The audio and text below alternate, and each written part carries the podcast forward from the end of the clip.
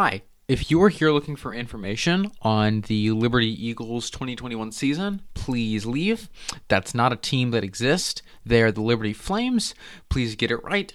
No disrespect to the Kings of Virginia. Welcome back, everybody, to the Center of College Football. I'm your host, Jeffrey Calhoun, recording as always from the Center of College Football, Lincoln, Nebraska. And Independents had a very polarizing season last year. You had Army, who rattled off nine wins, BYU and Liberty, who lost, you know, one game of pop, Notre Dame, who went to the playoffs, and then you had New Mexico State losing to formerly Division two teams by like 26. So, um, there's there's a lot to unpack about these independents.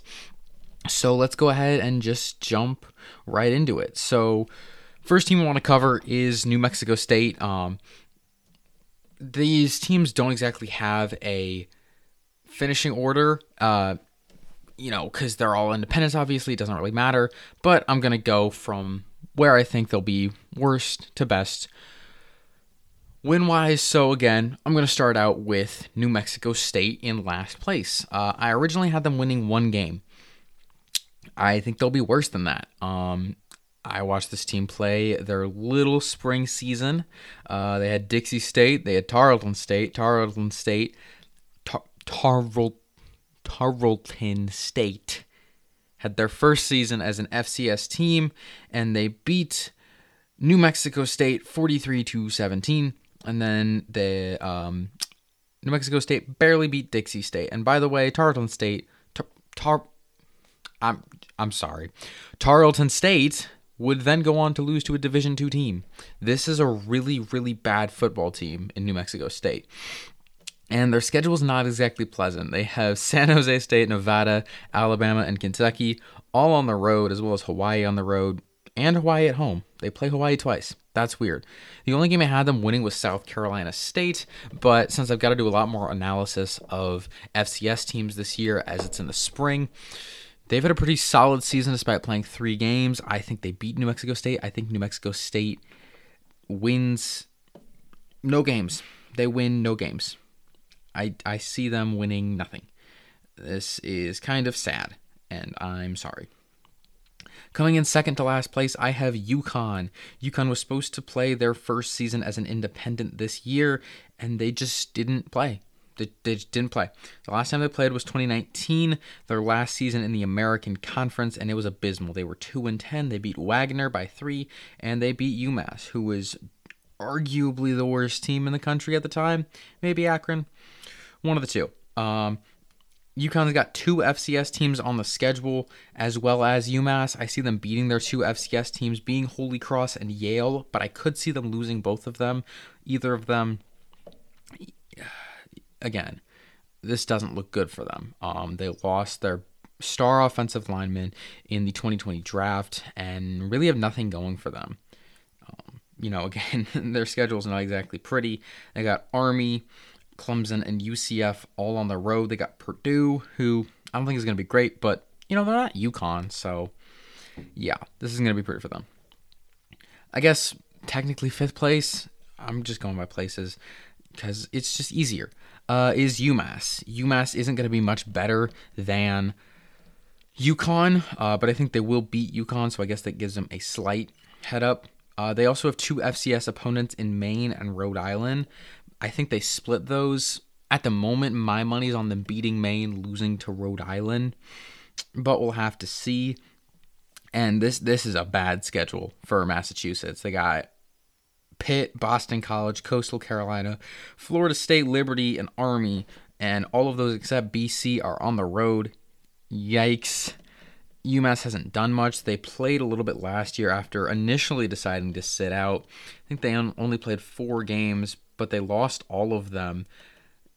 Scoring, oh, good gosh, I didn't even notice this until this exact moment.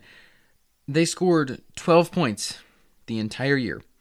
They lost all of their games by a combined score of, hold on, let me do some quick maths 106 plus 45. That's 100, 156 to 12 the entire season. Yup. That's That's really bad. Moving on, coming in at fourth place, I see BYU. Um, if you listen to my ACC predictions, I kind of hyped this team up because for whatever reason, I was under the impression that they lost to Zach Wilson and nothing else. Uh, then the returning productions from ESPN officially dropped, and I realized they lose Zach Wilson as well as everything else, um, not including Old Dominion, UMass, and UConn, as they really didn't play much of a season. Or I'm sorry, Old Dominion, UConn, and New Mexico State, as they did not play a full season last year. BYU was last place in the nation in returning production. They only returned 47% of their offense, 16% of their defense, and 31% overall. Plus, their schedule is a lot harder than it was last year. Last year, they had a pretty good schedule and honestly probably could have made a playoff run with as great as this team was. They won 11 and 1 and picked up some decent wins against teams like Boise State, UTSA, UCF, came up a yard short against Coastal Carolina. And they have a good schedule this year, but again, they lose everything again. Most notably, probably top two pick Zach Wilson, star wide receiver Dax Milne. Their schedule's not exactly pretty. They play a lot of Pac 12 teams. They got Arizona, Utah, Arizona State, Washington State, and USC out of the Pac 12, as well as uh, tough teams like Virginia, Boise State, Baylor could take a step up. I see them going 500. I see them going 6 and 6. I think they beat some of the bad teams on the schedule. I don't think Baylor is going to be much of a threat. You know, Idaho State, Georgia Southern, I think they're better than. We'll see. Uh, but I don't see this team being much of anything at all this year.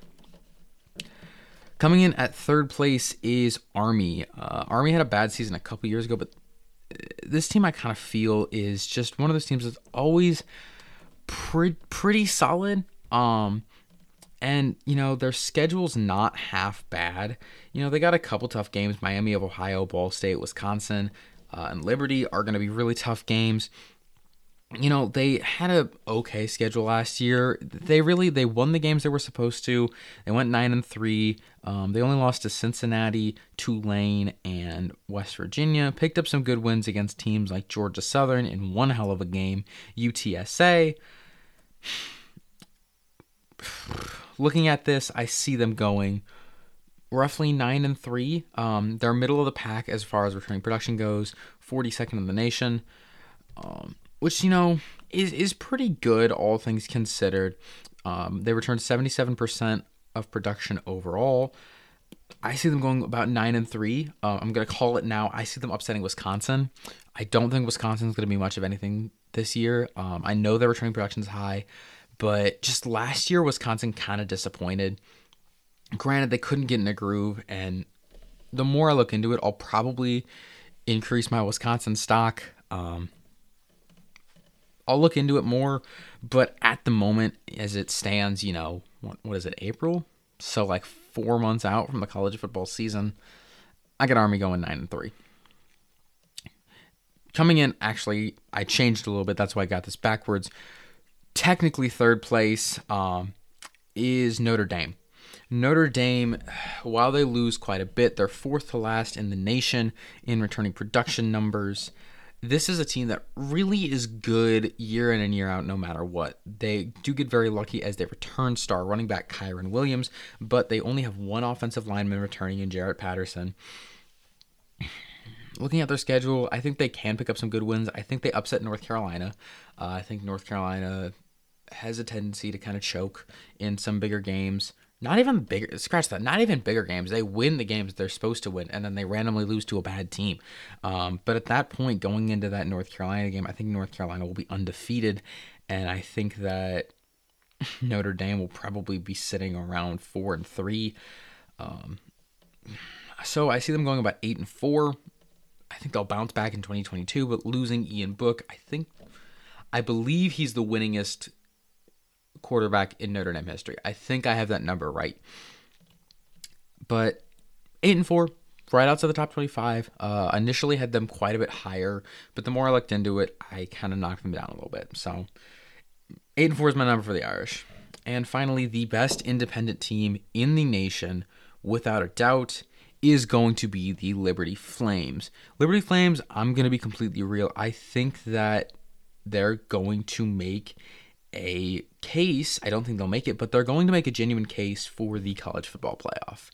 Um, I don't see them losing a single game. A single game. And it's not like they have a cupcake schedule. Uh, there's four really key games on the schedule that are going to make or break their season. Um, number one is UAB, especially considering it's on the road. UAB is one of the toughest stadiums to play out since they have reinstated their football program. I believe, if my number is right, they have lost one home game, and that is against Louisiana last year by four. Number two, this is a three game stretch. Ole Miss on the road. I think Ole Miss will be undefeated at this point. I think Ole Miss will win the SEC West. This is their biggest game of the season. Number two, or sorry, number three, Louisiana. Louisiana is poised to be one of, if not the best, group of five team in the nation. They have the most returning production of anyone in the nation. They're 96% overall, 98% on defense, 93% on offense. They do get lucky though, as they have Louisiana at home. And fourth is the season capper against Army. Now, it's not going to Army's not going to be as good as Ole Miss and Louisiana, but it's right after that stretch, so they have to be careful. But I don't see them losing a th- single game, and I think that if they can have enough chaos, they could get into the college football playoff. And if they don't, because they're an independent, they're not going to get a New Year's Six invite. So they're going to end up in the Cure Bowl for the third time in a row at 12 and 0 after beating probably ranked Louisiana team and the SEC West champion and they're going to create some noise for college football playoff expansion. They have another Power 5 team on the schedule in Syracuse, but Syracuse is a poverty program. So, I don't see them doing anything. So, yeah, those are my independents predictions for the 2021 season. Again, way too far out. Um, all of the predictions I have written out, I've now made an episode on. So I need to make my predictions for the Pac 12 as well as the MAC, the Sun Belt, and the um, blanking Mountain West. Those should be out soon enough. I'm not sure if the other three Group of Five conferences had made um, their schedules yet. I know the Pac-12 has made theirs, but that's that's gonna be a tough one, as I feel like everyone in the South outside of Arizona, plus Oregon and Washington, maybe even Oregon State, are pretty evenly matched. So that's going to be tough to figure that out. So, yeah, uh, with that, I'm your host, Jeffrey Calhoun, recording as always from the Center of College Football, signing out.